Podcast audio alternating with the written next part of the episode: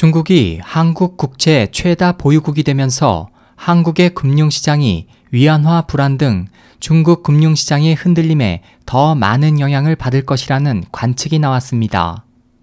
17일 국내 언론은 금융감독원 자료를 인용해 지난 2월 말 기준 중국이 보유한 한국 국채와 통화 안정증권 등 상장 채권은 17조 5,090억 원 규모로 전 세계 국가 중 가장 많은 것으로 집계됐다고 보도했습니다.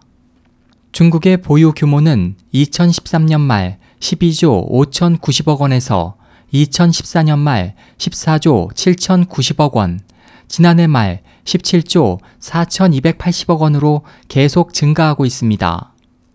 반면 지난 1월 말 기준 18조 원의 한국 국채를 보유하던 미국은 2월 한 달간 3조 6,580억 원어치를 매각했습니다.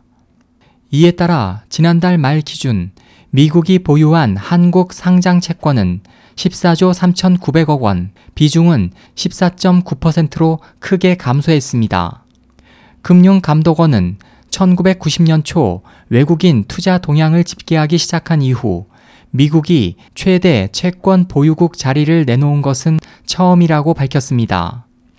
전문가들은 이 같은 상황으로 앞으로 한국 경제에 대한 중국의 영향력이 더 커질 것이라며 중국이 자국 사정으로 보유하고 있던 한국 국채를 대거 매각하면 국채 가격이 급락, 국내 금리는 상승 압력을 받게 될 것으로 내다봤습니다.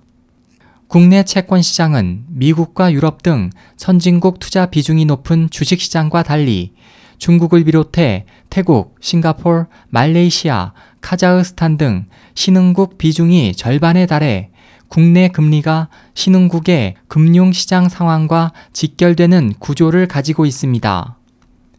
SOH 희망지성 국제방송 홍승일이었습니다.